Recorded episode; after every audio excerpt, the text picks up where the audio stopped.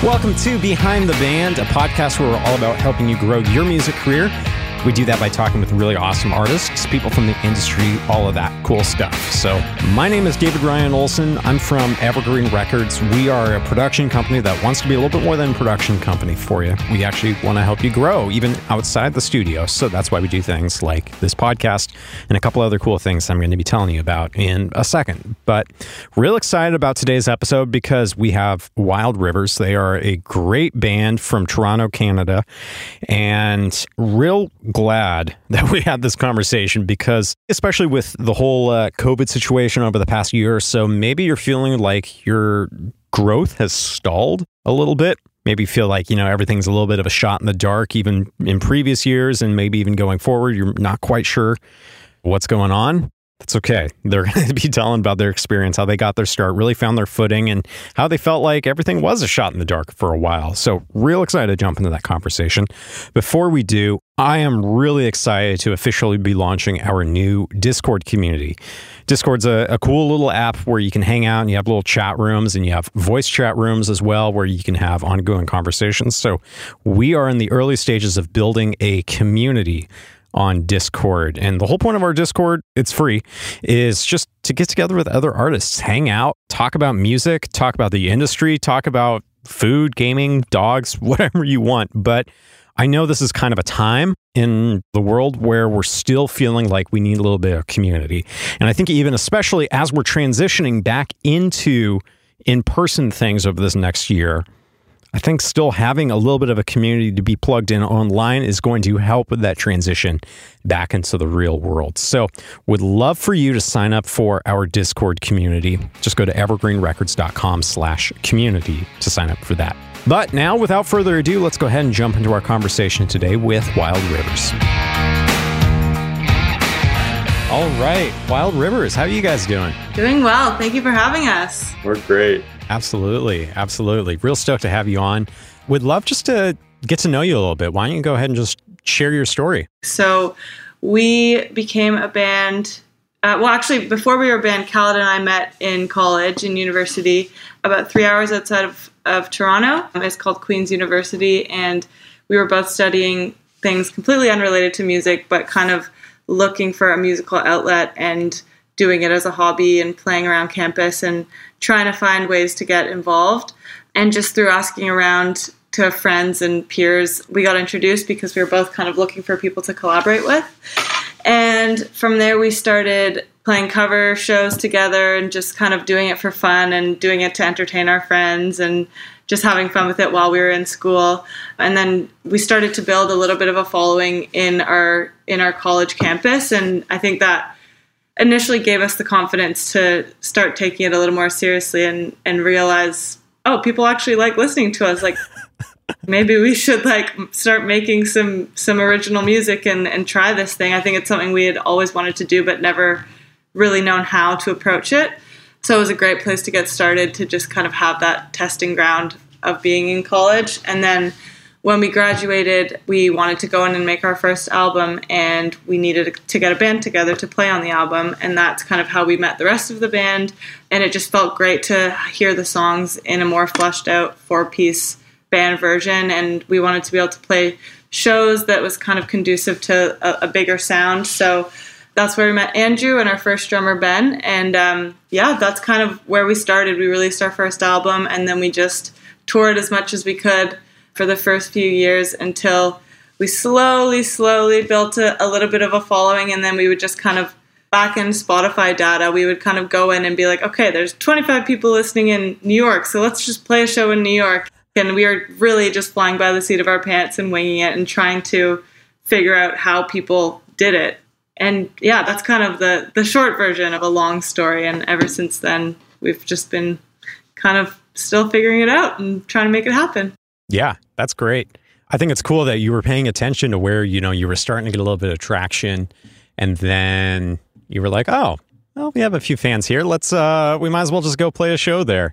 That's kind of advanced marketing to a certain extent to know that like let's look at the data and uh apply it from there. Yeah, cuz Spotify had just came out in 2015 and that's when we had just released our first album I remember they, I guess they marketed it as giving you the back end data and, and giving artists access to more information than they would ha- otherwise have. So we just found it super interesting to see. It was kind of mind blowing that anyone could discover it anywhere in the world. And so we decided to really pay attention to that. I don't know what made us do it at the beginning, but I think we kind of just wanted to like prove to ourselves that these people were real. We were in disbelief that there were people listening.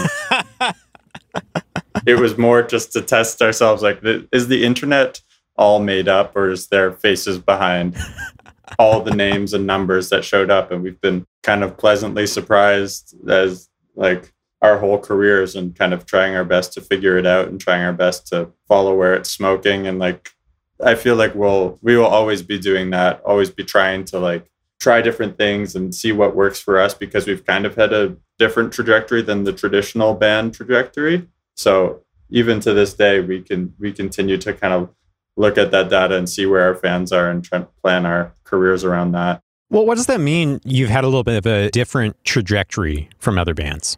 Until recently, we didn't sign to a label. We did everything kind of independently as a as a point of pride, and really didn't have much industry support, and that kind of pushed us towards like a certain career trajectory. We really were fan focused the entire time not for lack of wanting industry support. We we sent our music all around and early on didn't have any labels that were interested in us, but we saw that we we uploaded it directly from an album that we funded ourselves from doing like bar gigs and stuff. It was very kind of grassroots in that way.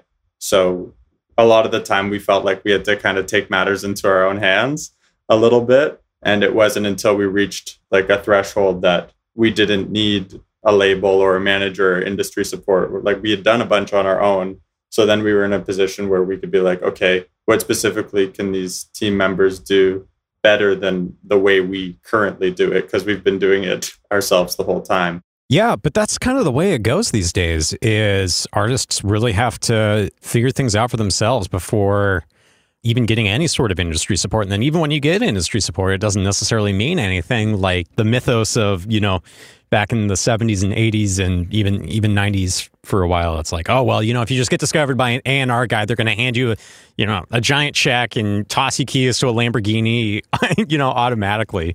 Can you share a little bit more about what that was like in your early days just trying to struggle to figure out the business side of everything?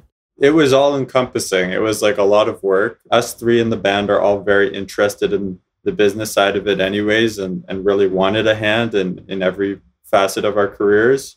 So at certain points, it was a lot more kind of work related to running the business than the music at points. So we would make an album and then we'd plan the tour ourselves and call venues and email and book the tour ourselves, be our own tour managers. So we were kind of flying by the seat of our pants, but we learned a ton and we liked every part of it. We never felt like we were like too over our head. It was just kind of what we did. And it allowed us to have music be our full time job I think a lot earlier than than maybe our equivalents who had a big team to do all of these things. And now we feel like we understand our career and our business at like a deeper level. And we're really thankful that we can just have a tour manager and go on tour and show up to a venue and just like play and like not worry about all that other stuff. We don't take that for granted that we're just like we've earned the right a little bit to to focus on the music, which is great.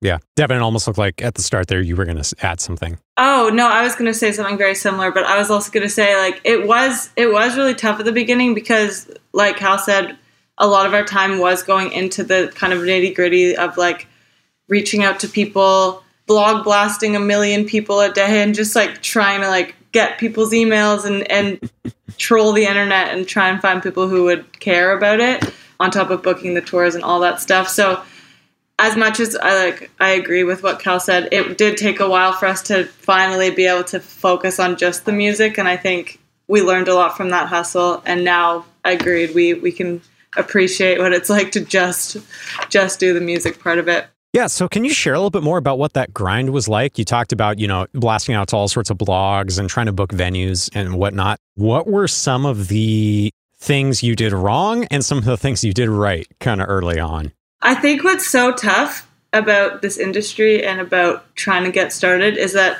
you kind of have to cover all your bases and you don't really know which one is working because for example, like one of our biggest moments early on in our career is when one of our songs got on a Spotify playlist and out of nowhere, just one day, a couple months after our album came out, and that's kind of what got us a lot more traction early on.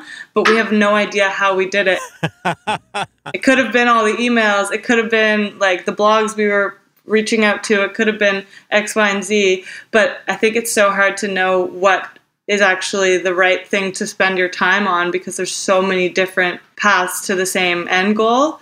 And yeah, so it was just if sometimes it felt like a, just a shot in the dark every time we did something and that was a little frustrating because it's hard to kind of like structure out a plan to get to where we wanted to go. We kind of had to to divide and conquer and like approach it from all different angles. It was a lot of shot shots in the dark. I feel like early on it was a catch-all everything we can do every way we can there's always something you could be doing there's always there's always something that could help your career or or do absolutely nothing so we're complete we're completely blind naive making stuff up and some some of it worked it was kind of the sum of all parts but we made probably every mistake you could make early on like one of our first tours we showed up to the venue and we like load into the venue, get everything ready, and then the booker says, "Hey, aren't you supposed to be here tomorrow night?" I was like, "Oh my god, no, no, that's tonight." And luckily, luckily, it was a small enough venue in small town Canada that they're friendly enough people will be like, "Ah, we'll just add you to the bill tonight." They'll love you, and I think we got paired with like a metal group or something. Nice. And it was just such an em- embarrassing mix up and there's a there's a hundred stories like that where we've left passports in motels and like yeah we're not very good at being our own tour managers that's for sure we learned some tough lessons i remember another time we like we were often blog blasting like a bunch of press outlets and stuff to try to get that first record heard. And one time we set up and sent like a couple thousand emails on a blog blog blast and the link to our music was wrong. So every single person that we sent it got no link to the music and we were just like oh my god how did we mess this up? So we've survived some big boo-boos. Yeah well I, th- I think that also shows that you can make mistakes and have it still work out. So even if you screw up or feel like you don't know what you're doing like there's still hope for you to you know to get it together a little bit. Yeah you've got you've got to be humbled. Everybody makes mistakes. It's like goes back to the if you have the tenacity to just keep going and keep doing the little things that the the little bumps in the road are totally totally fine. Don't matter. Yeah well you almost need some of the tenacity because for as much as we try to like you know say well you know here's steps one, two, and three for building a successful music career, it's going to be different for everybody because everybody has different situations, different personalities, different styles. Every genre has its own quirk business wise. So, you know, it, it's going to feel like a big shot in the dark no matter what. Can you share what some of those specific shots in the dark were? Man, I feel like I feel like everything kind of was, but one one specific one I remember is um, before our first show in Toronto, Andrew and I drove around. We just like had a list of every like music related media company in Toronto and we printed out all these flyers and we just were just like knocking on doors and being like, We're playing a show if you want to come. And they probably just threw out the flyer as soon as we walked away, but we just did that to like a hundred people and everyone was kind of like, Why are you in our office? it was pretty awkward. I'd like to think they came, but we will never know. Yeah. So, what kind of era was this? What year was it that you were starting to to turn this into like a more official thing? I think 2015 we we had kind of set out to dedicate it's funny to think about but I remember us saying like we'll just give it a year. We'll just try really hard for a year and if it's not working then we'll just you know, shift gears and do something else. So that year we were super focused and motivated on promoting the first album and just kind of figuring out how people got into the music industry because it's it is vague and we didn't know anyone who was doing it. So we were just kind of hunkering down that year and meeting as many people as we could and just playing as much as we could and kind of saying yes to every opportunity that came. So I think that was that was the main year of that kind of grind and then the following 2 years I think were really big touring years for us as well. We were just playing all around Canada and the US as much as we could. I think that coincided with it felt like the first class of like streaming focused bands like it was when Spotify was really having having a boom so we we released it 2016 and I think what we focused on early on at the time we focused on it was important to our success and in the streaming world at least in that there was a couple bands like in our genre. This is like on the tail end of like Mumford and like the big like folk kind of renaissance that that happened. And like there was i think there's a big appetite for that on like streaming. So we were lucky i think to reap some of the benefits of that. And then combining that with like touring a lot in the states where our market was like really i think connected the dots for us to like make that streaming career into like a real career with other facets that we could have real fans that had value so that the timing of it it feels it feels fortuitous that we released and did what we did when we did it, which I guess was I guess was partly by design, but again was a shot in the dark. Yeah. Well, I, I guess I'm just curious because there have been definitely kind of different eras of what's you know quote unquote cool for promoting your music. I mean, like obviously blogs were real cool, kind of 2010ish, and then it became Spotify playlists, and now it's playlists and TikTok or or, or whatever it is, and w- was just kind of wanting to get a feel for why you chose what you chose. Knowing it's a little bit of a shot in the dark but just kind of wanted to get inside your your brain about what your initial promotional push was like as a new artist. I don't think we ever firstly i don't think we ever considered ourselves like a cool like trendy band. Like we always like our deepest inspirations are like classic artists and stuff. So people from the 60s and 70s so there's a lot of like we have a wide range of people that like our music. It's not so much like a super young demographic we have that but then we have like lots of 30 and 40 year olds really like our music so we were never like the cool on the front page of like pitchfork kind of band but it was really important to us to be like a real band that could play live. That was always like something that as soon as we got our manager and an agent, it's like we have to be like a, an actual band who can deliver a live show and play real instruments and like have something that's very tangible.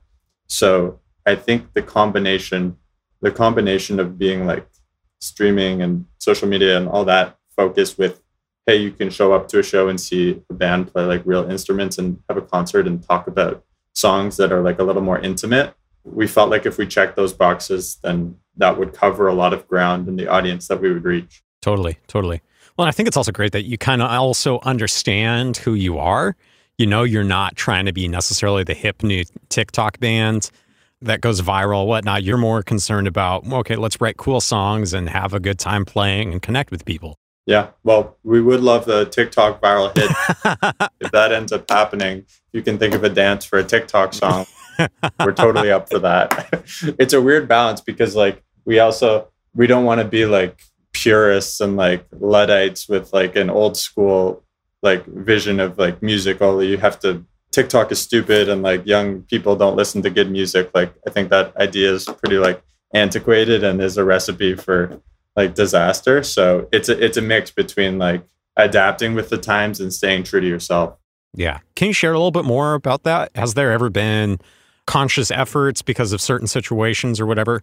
What is your journey about being true to yourself? Just kind of curious if there's any sort of instinct you have about responding to that. No, that's a good way to describe the question. It's not a straightforward answer. I think we've we've always kind of pursued what what we personally liked and what spoke what spoke to us. I think we've been lucky that our tastes are like a little bit lean towards the pop side that I think our tastes coincide with the general public in a lot of ways. On this last record at least, we've we had such a, a range of things that we thought were cool. And I think we've slowly develop the confidence to be like, hey, this isn't exactly in our lane, but we like how this sounds right now and this isn't like a typical vocal sound we would do, but it's cool. So like let's roll with it. I think it's taken a little bit of maturity as artists to to break down some of those barriers or preconceptions. So we're really just following our guts. Yeah, I, I don't know. That's a that's a tough question. I feel like I think it's easy with our genre because I do feel like since we are kind of in the indie folk space, it is what it is. It doesn't drastically change sonically or trend wise. And I think like the trends we see happening that might be a little bit more of the times just don't feel like they would fit for us anyway. So it's kind of easier to just stick to like the music as the the focus rather than rather than other things. But I think you put it put it well. Yeah, I think that our ideology has been uh, serve the song and the, the, that's been our compass and these kind of decisions too. So trends or whatever styles, everything comes and goes. We've found our compass to be like, hey, this is what we're trying to say in the song. This is like what the message is, the tone is, the lyric is. What enhances that? There's usually an answer that feels like a little bit more objectively like right or wrong when you ask that question as opposed to the question of like what do we want our band to be? What do we want? Like th- those questions become like a little more complicated. But when we break it down be like okay is one decision. Like is this helping this part of this song? Then we usually land in like a similar place and have an answer that that makes sense. Mm-hmm. well i think in some ways just because you have a little bit more simple orchestration you know you're a little bit more traditional instruments you're not necessarily trying to have focus on like well how do i get like you know a cool new synth sound that's kind of like you know whatever that like some of the more TikToky type. That's a new adjective, I guess. and the new TikToky type artists might be you know focused on. You're almost freed up in the sense to say you know we're just going to focus on the songs because we're going to experiment with our sound a little bit, but like you know for the most part this is what we are. Yeah, I think totally. We we're it's the balance of that and then not wanting to box ourselves into the same same thing. So if we generally follow that inspiration and then like are willing to kind of take the long way around to try different things and like not say no to ideas, that's that's kind of the niche we're trying to like settle into where we're not afraid to try stuff, but we know where we want to go. So I'd love to talk a little bit more about your style now. It's interesting to me because it's kind of folk, it's kind of indie, but it's also like kind of soul or a little bit like I don't know, maybe maybe Motowny. I, I don't know quite what it is. What what would you describe your style as?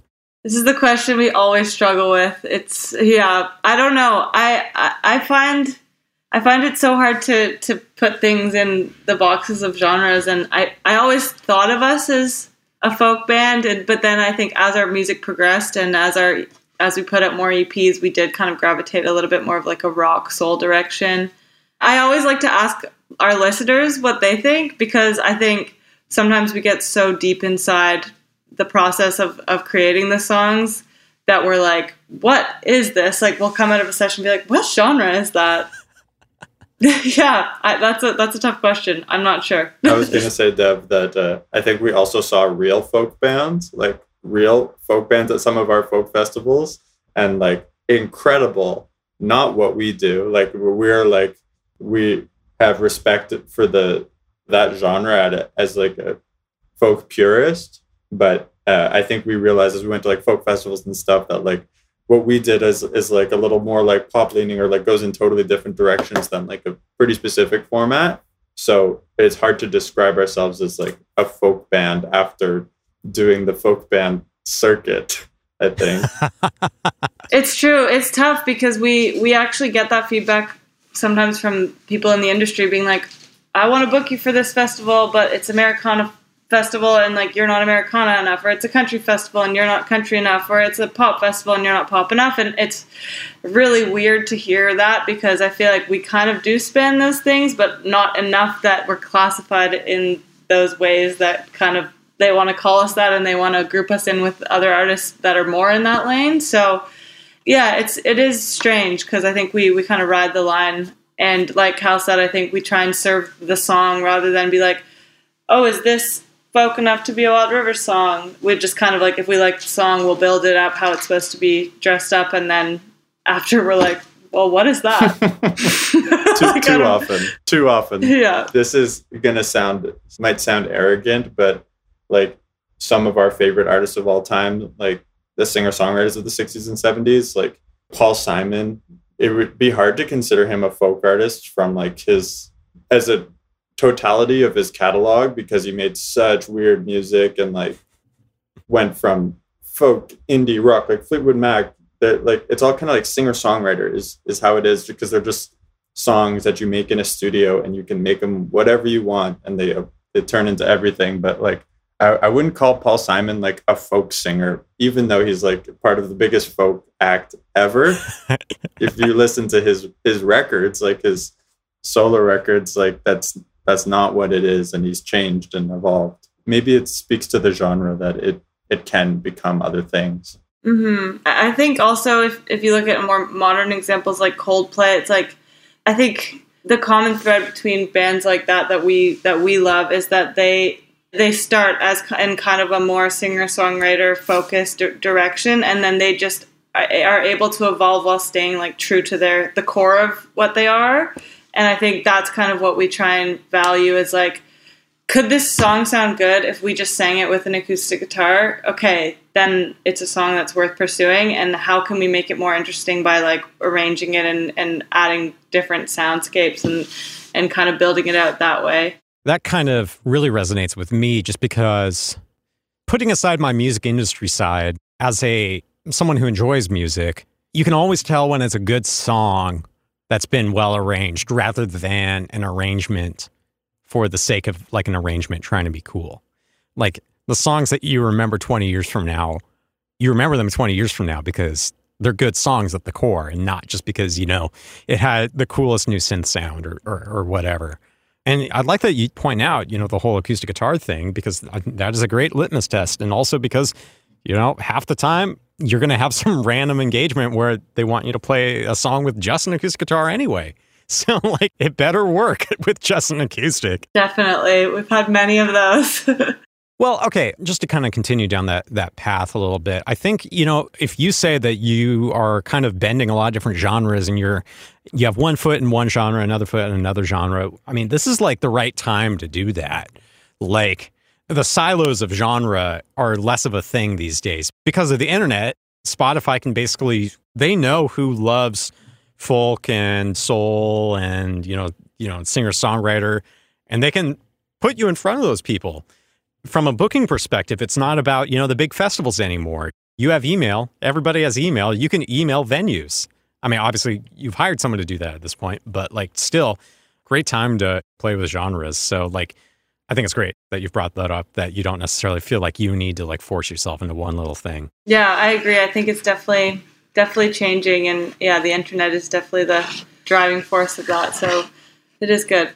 What advice would you have for artists that are just starting out? I think I would say focus mostly on your songs and your music, but also be able to be self sustaining in terms of making demos, recording things at home, like knowing how splits work and knowing the technicalities and, and knowing kind of the business side of it to a point where you're just savvy enough to hold conversations and kind of hold your own and be able to get yourself to a certain level? Because I think so many people do just want to kind of blow up on TikTok and then like figure it out from there and I think that can work sometimes but unless you have a strong foundation of confidence in yourself as an artist and in your sound and knowing the the kind of foundational things that you need to know about the business side of things it, it will be tough to kind of take it past that first level.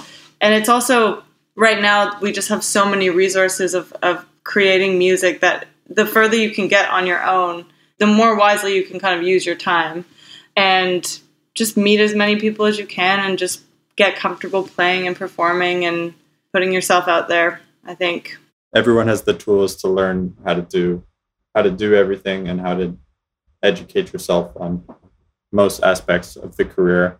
Also, find out what you're good at and define yourself based on some maybe something specific to go with, like a wide range of skills. And for like creative stuff, I would say to use as a guide to make stuff that you yourself think is cool and think is interesting and speaks to you. And that's the only guiding light you have as an artist starting out because there's a lot of noise and there's a lot of inspiration there's a lot of things you can try to do, but the most authentic thing is to make something that you believe in and you like, and then other people, there will be people who like it if you like it, unless you have like the most niche taste in the world. Even then, though. Yeah, you know, the internet's a thing. you can find your uh, your little niche, but I'm curious about why you said figure out what you're good at. Is there a story there? Maybe. I think the theme of this conversation is that we've had to wear a lot of hats and we we enjoy doing that. But I think as we've refined what we do, we've amongst ourselves and like within our team have figured out what we're good at and what is a what is like our differentiator as a group.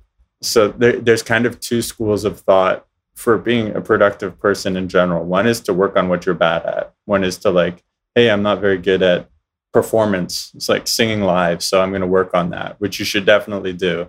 But then there's the other school of thought that's like, hey, I'm really good at writing melodies or something specific like that. And maybe that's something that I really hone that and I try to be a great version of that so I can in a songwriting situation like hey this is something that this is something that I've experienced with I'm good at and you get the calls to do that because you're good at that and you work on that and there's a definite advantage because we can be jack of all trades it's nice to define yourself specifically if you want like a sustainable career in the music industry like hey i'm really good at this this this so if you need that like i'm your guy i think that's helpful for other people to slot you into categories because there will people will always do that Totally. I think it, it, it, it can be exhausting pursuing a career in such a vague industry when you're spreading yourself too thin as well.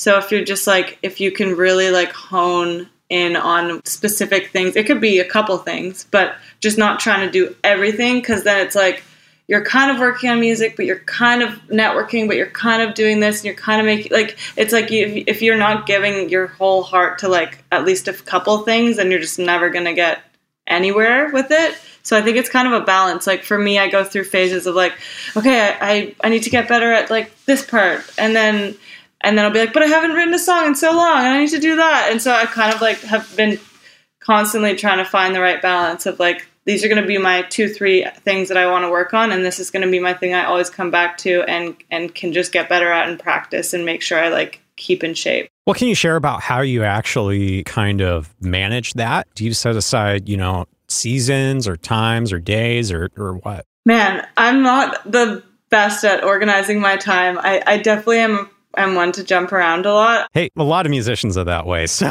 you know. yeah, I think um, we've gotten better at, at kind of pr- making priorities and like and working backwards from goals. So we'll make like short term goals that we want to achieve, whether it's like finish an album, whatever, write this amount of songs that could go on the next project. And then work backwards, like, okay, so how, how do we do that? Like, do we need to just like book X amount of time in a studio, or do we need to like try and do things remotely? How, how do we kind of make that happen?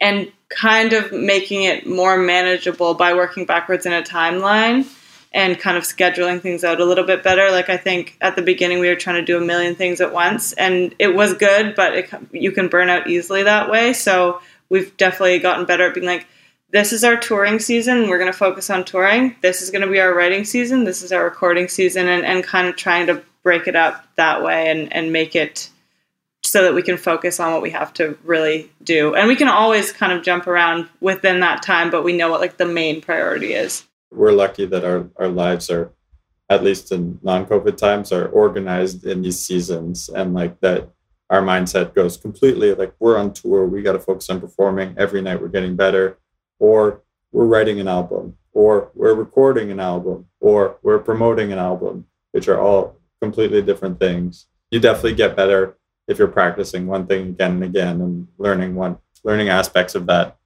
thing. And it keeps it fresh for us. It's like i feel like maybe that's maybe that's why the music industry is organized the way it is. So musicians like us who have no time management organizational skills are told what to do at very specific times well i mean i think we joke about that but i think there is also something to that in terms of like setting up a structure for you to like work within right because like i know for me like if left to my own devices i'll just who knows what's going to happen. but like, you know, setting up a little bit of like a schedule, both on like a macro level, like of seasons, but then, you know, like on a, like a week sort of a basis, like I think that can help a lot. Yeah, it's been helpful. And I think there's like the last 10 minutes of what we're talking about, like Devan, I know like full hypocrisy because we're so bad at all of those things. We try to do everything. So this is mostly advice to ourselves. It's a lifelong journey. it's a lifelong journey. well, yeah, I say this kind of in jest, but no one goes into, into music because they have, you know, everything all together. No, yeah, no, nope. you know? if you were a responsible human being, you'd probably be a tech CEO or whatever. you know? Were you going to add something there, Cal? I was going to say that when anything creative stuff happens, at times you don't expect to. So we've another tough balance is like like we get we came off tour after a heavy touring year, and then our team was kind of like, okay, time to write the album over the next three months.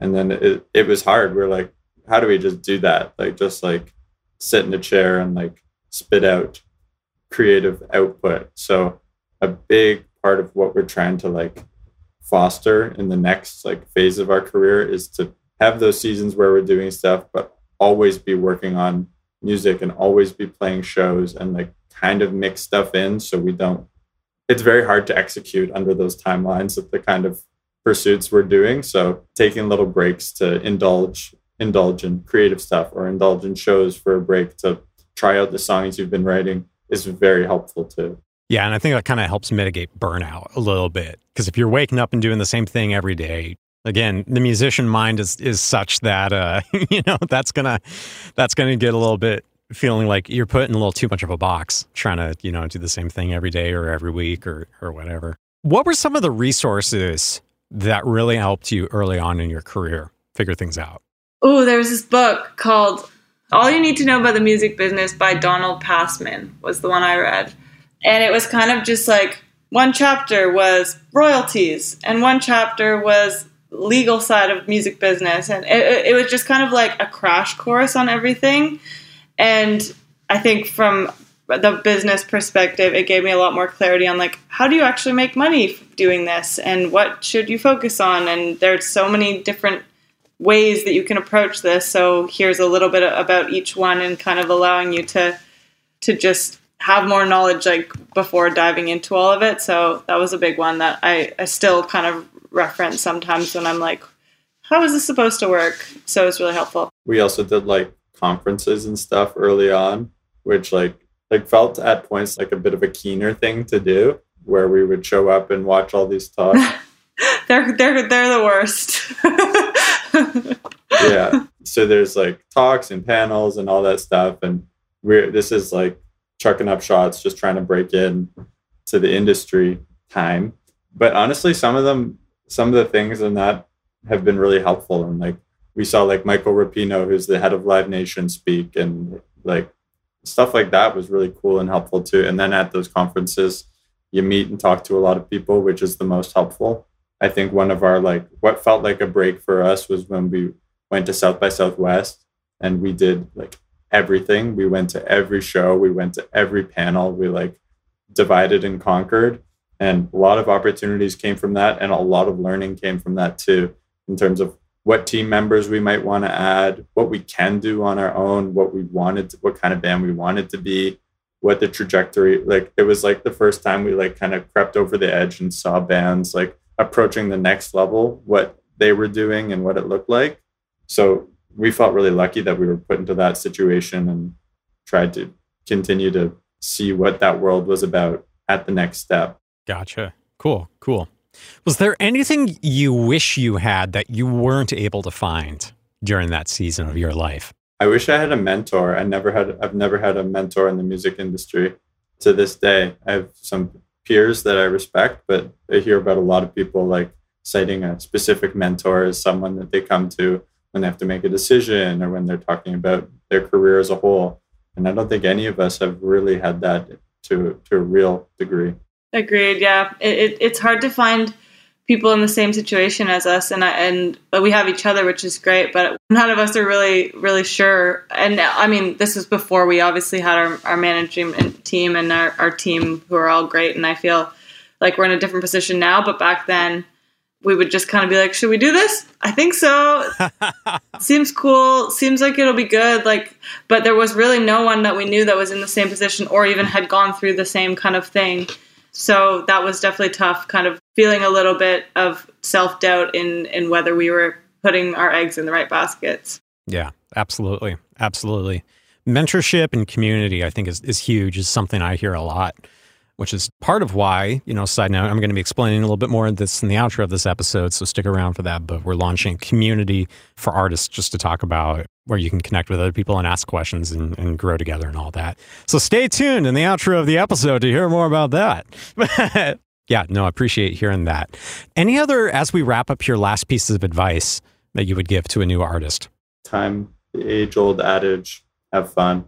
We've been stressing out about little decisions our entire career, but there's a lot of moments where we look around and smell the roses and like acknowledge the ridiculousness of what we're doing and what situations that we're in when we're playing a random show or just in a completely foreign place. Like at the end of the day like we're musicians. Like i think all of us especially on the heels of like we're just finishing a record where like every decision seems huge and they are and you can like you can have that passion for it but being able to step back and like be like okay this is actually cool really cool what we've done or this was like a really fun weird moment and you can just like laugh and have fun with it because it doesn't have to be we chose this job because we can do really whatever we want. So having a laugh and not taking yourself too seriously with it is is helpful. Agreed. And I think just believe in yourself. Like that sounds cliche, but I think like we've spent so much time kind of doubting certain decisions or doubting certain choices and I think until like you really believe in what you're doing, no one's going to hop on that bandwagon. So I think just trying to let go of, of any doubt that kind of gets in the way because I think that can be the most detrimental thing to anyone in a creative position. Just if you're doubting what you're doing or you're doubting what people are thinking or whatever, it's just it's such a waste of time and energy and it gets in the way of like really accomplishing what you're trying to do. Gotcha. Well, that's great. Well, guys, thank you so much for coming on the show today and talking with me. Really appreciate it. Thank you. Thank you. It was nice talking. This was really fun.